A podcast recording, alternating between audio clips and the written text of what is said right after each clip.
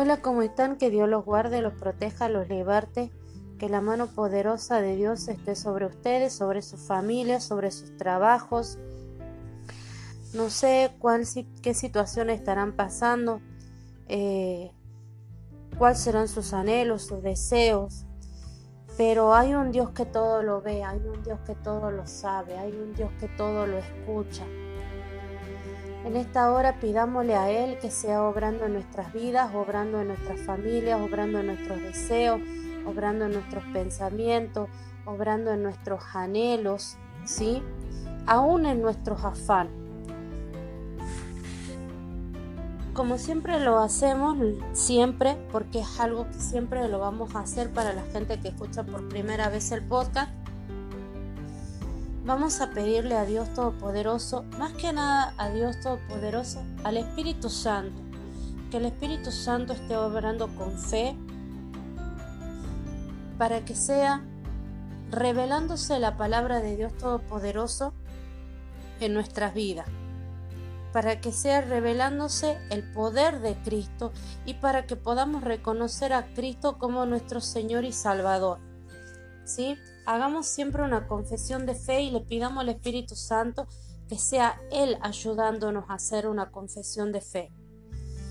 Señor Jesús, te pido perdón por mis pecados. Me arrepiento y te recibo como mi Señor y Salvador y te pido que anotes mi nombre en el libro de la vida. Anota, Señor Jesucristo, mi nombre en el libro de la vida. Te pido que de ese libro nunca sea borrado y te pido que seas tú reconociendo mi nombre ante Dios Todopoderoso y ante sus ángeles.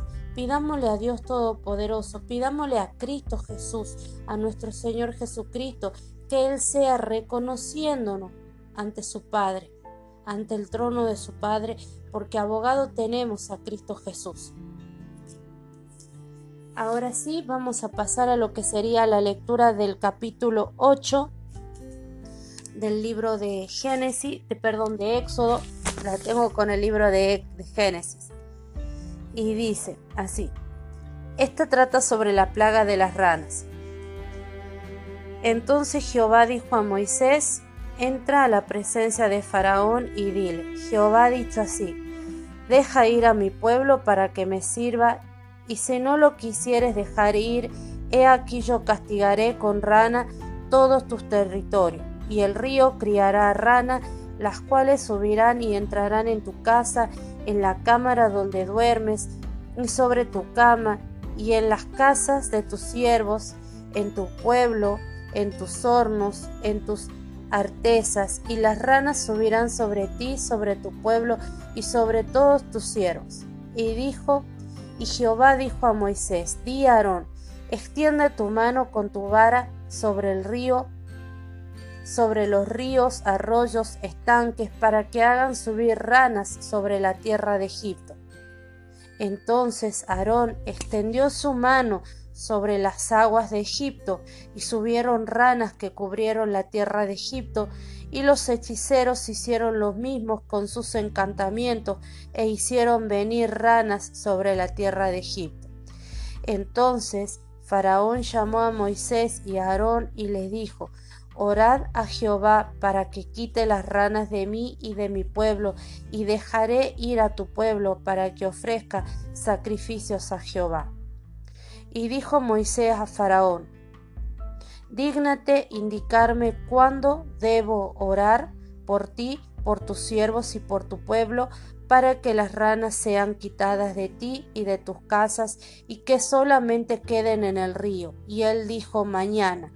Y Moisés respondió, Se hará conforme a tu palabra, para que conozcas que no hay como Jehová nuestro Dios, y las ranas se irán de ti y de tus casas, de tus siervos, de tus pueblos, y solamente quedará en el río. Entonces salieron Moisés y Aarón de la presencia de Faraón, y clamó Moisés a Jehová, tocante a las ranas que habían mandado a Faraón, e hizo Jehová conforme a la palabra de Moisés, y murieron las ranas de las casas, de los cortijos y de los campos, y las juntaron en montones y apestaba la tierra. Pero, pero viendo Faraón que le habían dado reposo, endureció su corazón y no lo escuchó como Jehová lo había dicho. La plaga de piojos.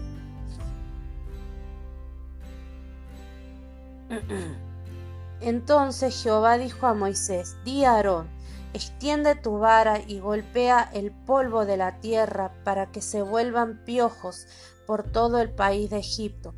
Y ellos lo hicieron así, y Aarón extendió su mano con su vara y golpeó el polvo de la tierra, el cual se volvió piojos. Así en los hombres como en las bestias, todo el polvo de la tierra se volvió piojo en todo el país de Egipto. Y los hechiceros hicieron así también para sacar piojos con sus encantamientos, pero no pudieron y hubo piojos tanto en los hombres como en las bestias. Entonces los hechiceros dijeron a Faraón, Dedo de Dios es este. Mas el corazón de Faraón se endureció y no los escuchó como Jehová lo había dicho. La plaga de moscas. Jehová dijo a Moisés, Levántate de mañana y ponte delante de Faraón y he aquí él sale al río y dile, Jehová ha dicho así, deja ir a mi pueblo para que me sirva, porque si no dejas ir a mi pueblo, he aquí yo enviaré sobre ti, sobre tus siervos, sobre tu pueblo y sobre tus casas toda clase de moscas y las casas de los egipcios se llenarán de toda clase de moscas y asimismo la tierra donde ellos estén. Y aquel día yo apartaré la tierra de José en la cual habita mi pueblo, para que ninguna clase de mosca haya en ella, a fin de que sepas que yo soy Jehová en medio de la tierra, y yo pondré redención entre mi pueblo y el tuyo. Mañana será esta señal, y Jehová lo hizo así, y vino toda clase de moscas molestísimas sobre la casa de Faraón, sobre las casas de sus siervos y sobre todo el país de Egipto, y la tierra fue corrompida a causa de ellas. Entonces Faraón llamó a Moisés y a Aarón y le dijo, Andad, ofreced sacrificio a vuestro Dios en la tierra. Y Moisés respondió, No conviene que hagamos así, porque ofreceríamos a Jehová nuestro Dios la abominación de los egipcios. He aquí, si sacrificáramos la abominación de los egipcios delante de ellos, no nos apedrearían. Camino de tres días iremos por el desierto y ofreceremos sacrificios a Jehová nuestro Dios, como él nos dirá. Y dijo Faraón, yo os dejaré ir para que ofrezcáis sacrificio a Jehová vuestro Dios en el desierto, con tal que no vayáis más lejos. Orad por mí. Y respondió Moisés, He aquí, al salir yo de tu presencia, rogaré a Jehová que las diversas clases de moscas se vayan de Faraón y de sus siervos y de su pueblo mañana, con tal que Faraón no falte más, no dejando ir al pueblo a dar sacrificios a Jehová. Entonces Moisés salió de la presencia de Faraón y oró a Jehová, y Jehová hizo conforme a la palabra de Moisés y quitó todas aquellas moscas de Faraón con sus siervos, de sus siervos y de su pueblo, sin que quedara una. Mas Faraón endureció aún esta vez, aún esta vez su corazón y no dejó ir al pueblo. Esta sería esto sería la lectura del capítulo 8 del libro de Éxodo. Vamos a leer lo que sería la explicación de este libro y dice así.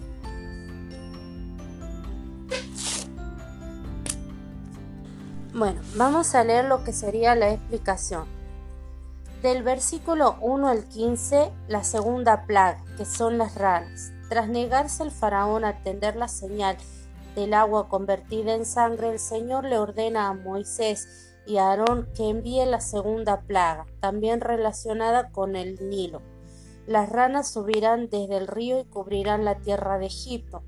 Aunque el faraón reconoce el poder manifestado en la plaga y le ruega a Moisés que quite las ranas, en cuanto se libera del problema, vuelve a endurecer su corazón.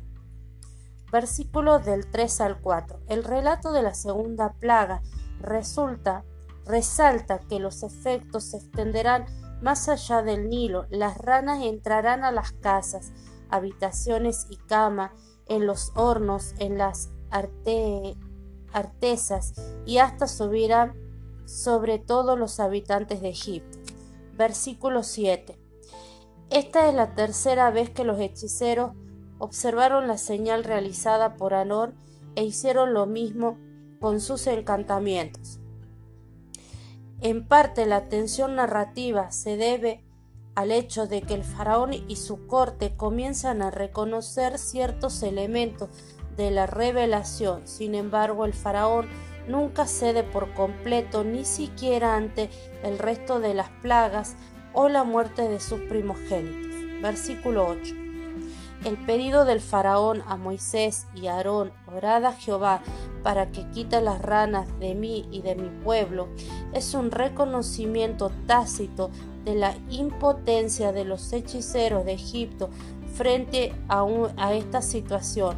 El faraón actuaba arrojándose al derecho de retener a Israel o dejarlo ir, pero su pedido a Moisés también implica un reconocimiento de que solo el Señor tenía el poder.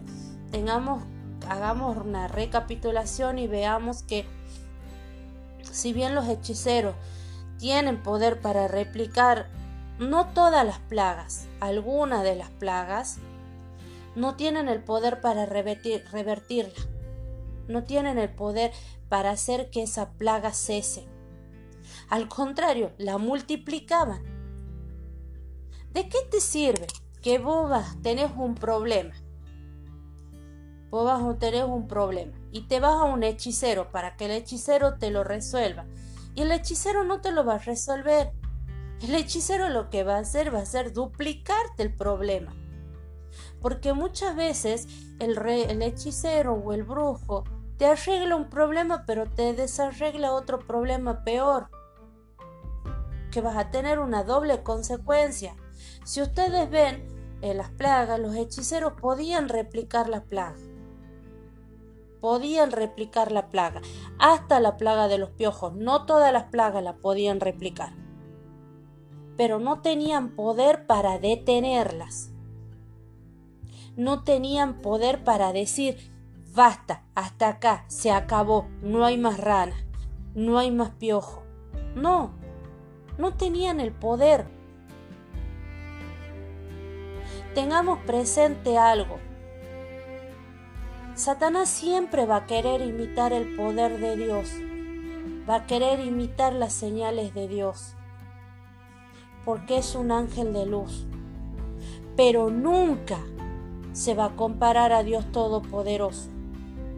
Nunca va a tener el poder, la autoridad, el dominio sobre las cosas, sobre la naturaleza sobre los animales, sobre nuestras vidas y sobre, sobre, sobre nuestras cosas, porque el que tiene la autoridad es Cristo Jesús.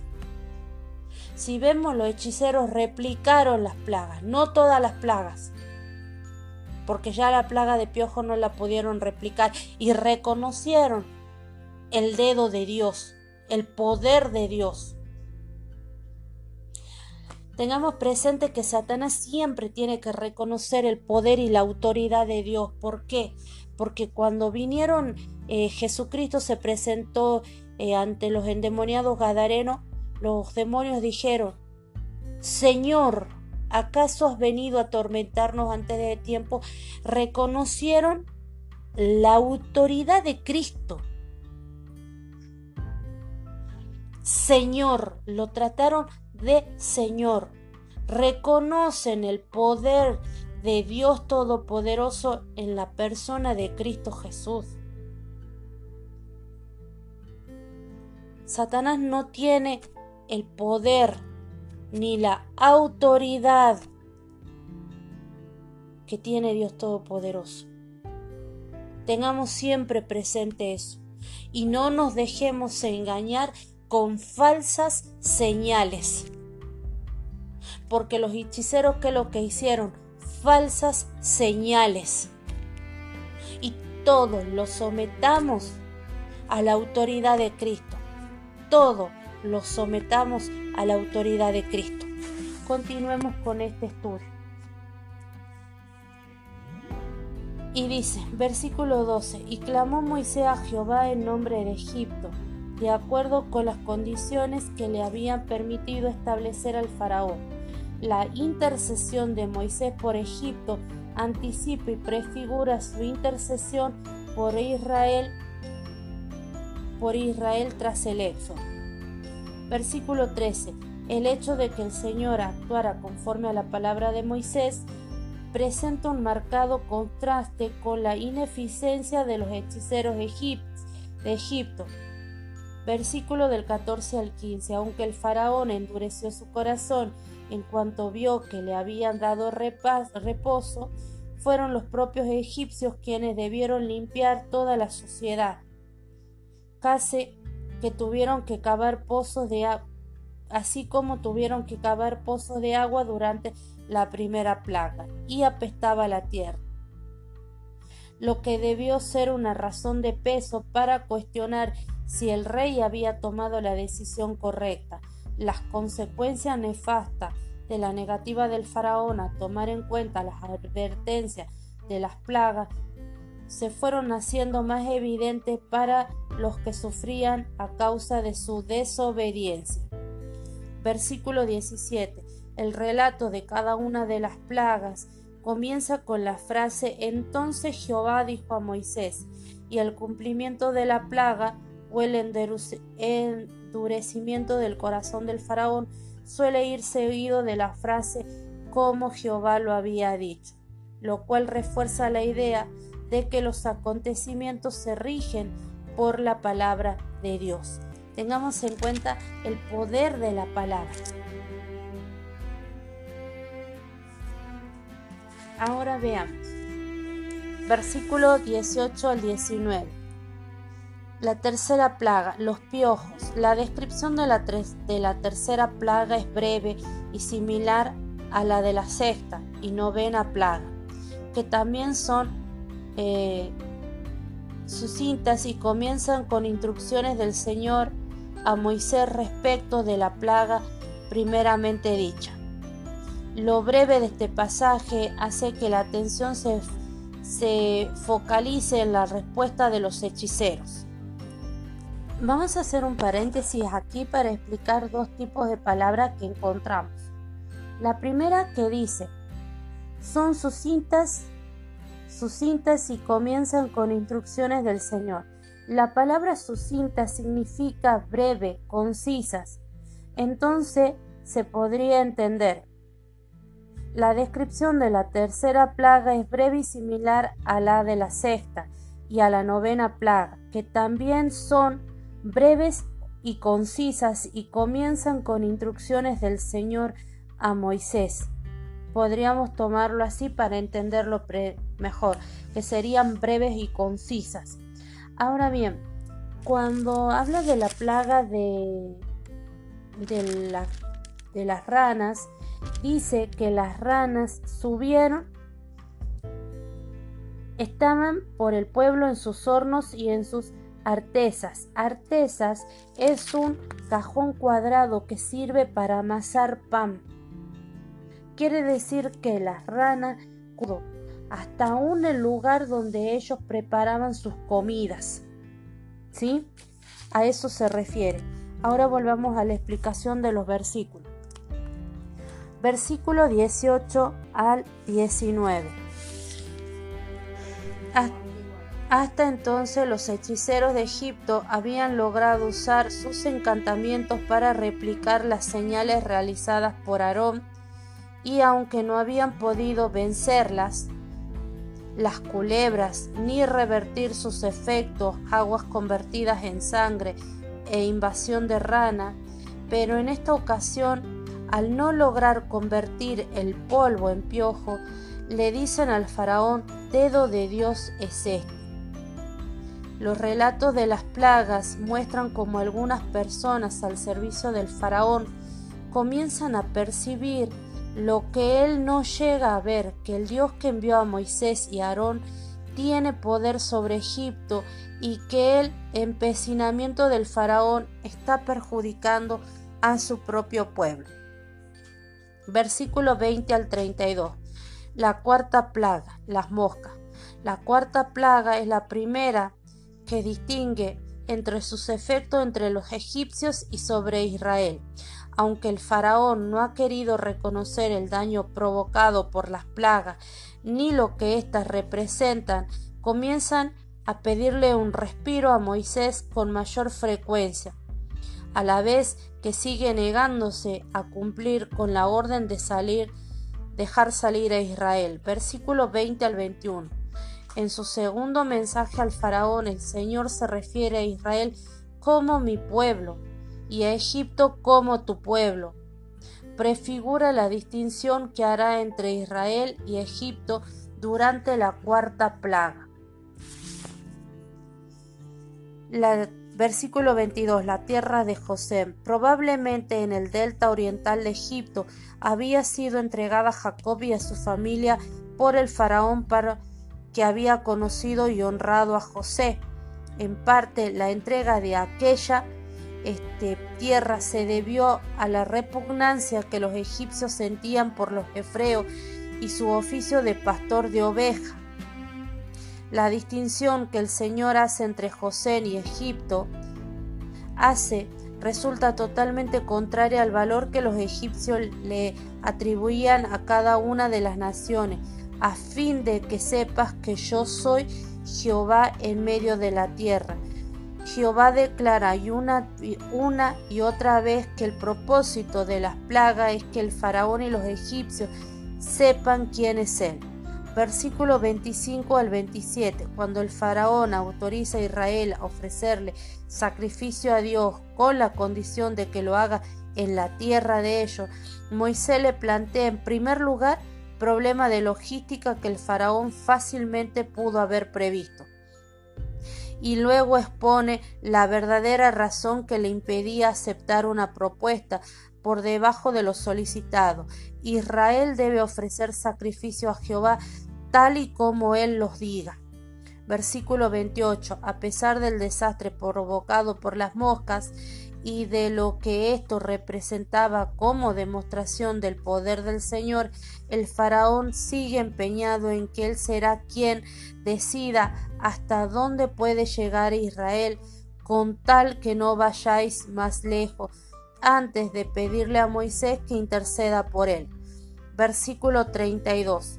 Al verse liberado de las moscas gracias a la intercesión de Moisés, el faraón endureció aún esta vez su corazón, tal como al librarse de las ranas. Esta sería la explicación en base a lo que es la Biblia de Estudio Teológico Reina Valera 1960 y vamos a tomar algo en cuenta. Muchas veces cuando Dios nos ayuda de un problema, nosotros le damos la gracia a Dios y después nos olvidamos de Él. Lo dejamos de lado hasta que viene otro problema y buscamos de la presencia de Dios, buscamos de los hermanos, le pedimos a los hermanos oración, le pedimos a los hermanos ayuno, Pastor, ore por mí, pastora, ore por mí, pastor, ore por mí. Dios nos soluciona el problema y nos volvemos a olvidar de Dios, se nos vuelve a endurecer el corazón. Volvemos a tener un problema, pastor, ore por mí, pastora, ore por mí, mire la situación que estoy pasando. Vivimos de oraciones prestadas, como decía un pastor. Nosotros tenemos que clavar rodilla y pedirle a Dios por nuestra salvación y por la salvación de nuestra familia, interceder por nuestro, por nuestro pueblo. Acá el faraón le pide a Moisés que él interceda ante Dios Todopoderoso por, este, por el pueblo de Egipto. Moisés intercede, Dios lo libra de la plaga y el corazón vuelve, el rey, el faraón vuelve a endurecer su corazón. Pasa lo mismo. Nosotros le pedimos a los pastores que oren, a los hermanos que oren, los pastores, los hermanos oran por nosotros vamos un trecho nada más, un tiempo como ovejitas bien encarriladas, después nos descarrilamos, endurecemos nuestro corazón, viene el problema, volvemos a la iglesia como el perro arrepentido, le pedimos a Dios Todopoderoso que nos ayude, hermano, hermana, ore por mí.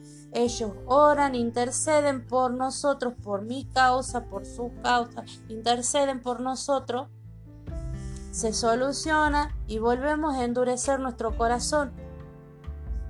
Le pidamos a Dios Todopoderoso que esta situación no se repita nunca más en nuestras vidas. Le pidamos a Dios Todopoderoso no ser como el faraón de Egipto, que después de cada problema él pedía perdón y volvía a caer en, el misma, en la misma dureza de corazón y volvía a ser duro y malo con el pueblo de, Israel y, y, le desobedecía la orden de Dios. Muchas veces nosotros Dios nos saca del problema le decimos, sí Señor, vamos a cumplir tus preceptos, tus mandamientos, pero después ya nos olvidamos y volvemos a hacer lo que nosotros queremos y no lo que Dios quiere para nuestras vidas. Y por eso perdemos las bendiciones.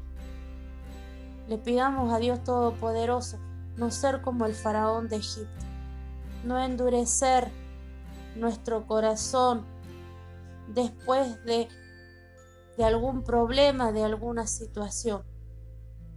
Hagamos hincapié en esto y hagamos hincapié en algo que me parece importante, que el único que tiene el poder, la autoridad y el dominio sobre todas las cosas es Dios Todopoderoso y se lo ha dado a su Hijo amado nuestro Señor Jesucristo. Reconozcamos eso, que así como los hechiceros del faraón reconocieron que ellos no tenían el poder para revertir las plagas y después de la plaga de los piojos vieron que no tenían poder ni siquiera de duplicar esa plaga. Y tuvieron que reconocer, tuvieron que agachar, imagínense, los sacerdotes, todos altivos, todos soberbios, señores del orgullo, tienen que reconocer que ellos no tienen el poder para replicar el poder de Dios. Ahí me, se me viene a la mente una, una enseñanza. Acuérdense cuando Tomemos en cuenta algo y se me viene a la mente. Acuérdense cuando Elías está eh, solo él batallando contra los profetas de Baal y él manda a construir eh, y el pueblo tenía que elegir entre el Dios de Israel, el Dios Todopoderoso y seguir a Baal. Y tengamos presente que había un montón de sacerdotes de Baal. No me acuerdo la cantidad que había ahora, pero había un montón de sacerdotes de Baal y dice que se que gritaban, que se azotaban, que se cortaban clamando para que descienda fuego del cielo y consuma el holocausto. Y dice la, la palabra, y esto lo podemos encontrar en Primera de Reyes, que que dice que, que ya viendo que ya los, los profetas de Baal no podían hacer descender fuego del cielo, dice que él hizo que, eh, que construyeran un altar, que pusieran la leña, que, que pusieran la leña, que pusieran el holocausto, que pusieran la, eh, lo que iba a ser como ofrenda y que hicieran, cavaran un una zanja alrededor, como un pozo alrededor de eso y que este, lo llenaran con, le echaran agua. ¿Se imaginan ustedes lo que es prender un fuego con la leña mojada? A mí me tocó hacerlo. ¿Saben lo difícil que es? ¿Saben lo difícil que es prender el fuego con la leña mojada? es dificilísimo. Ahora dice que Dios, él, Elías le oró a Dios Todopoderoso y que Dios Todopoderoso hizo descender fuego del cielo, por eso se lo, come, lo conoce Elías como el profeta del fuego, y que consumió el holocausto, consumió las piedras, consumió el agua, consumió la leña, consumió todo. Y acá se me hace recordar a que los profetas de los que los profetas de Baal, los hechiceros de Baal, los sacerdotes de Baal no pudieron replicar una señal como los profetas, como los este, sacerdotes, como los hechiceros de Egipto no pudieron replicar una señal de Dios Todopoderoso como fue convertir el polvo en piojo. Convertir el polvo en piojo. Tengamos presente eso.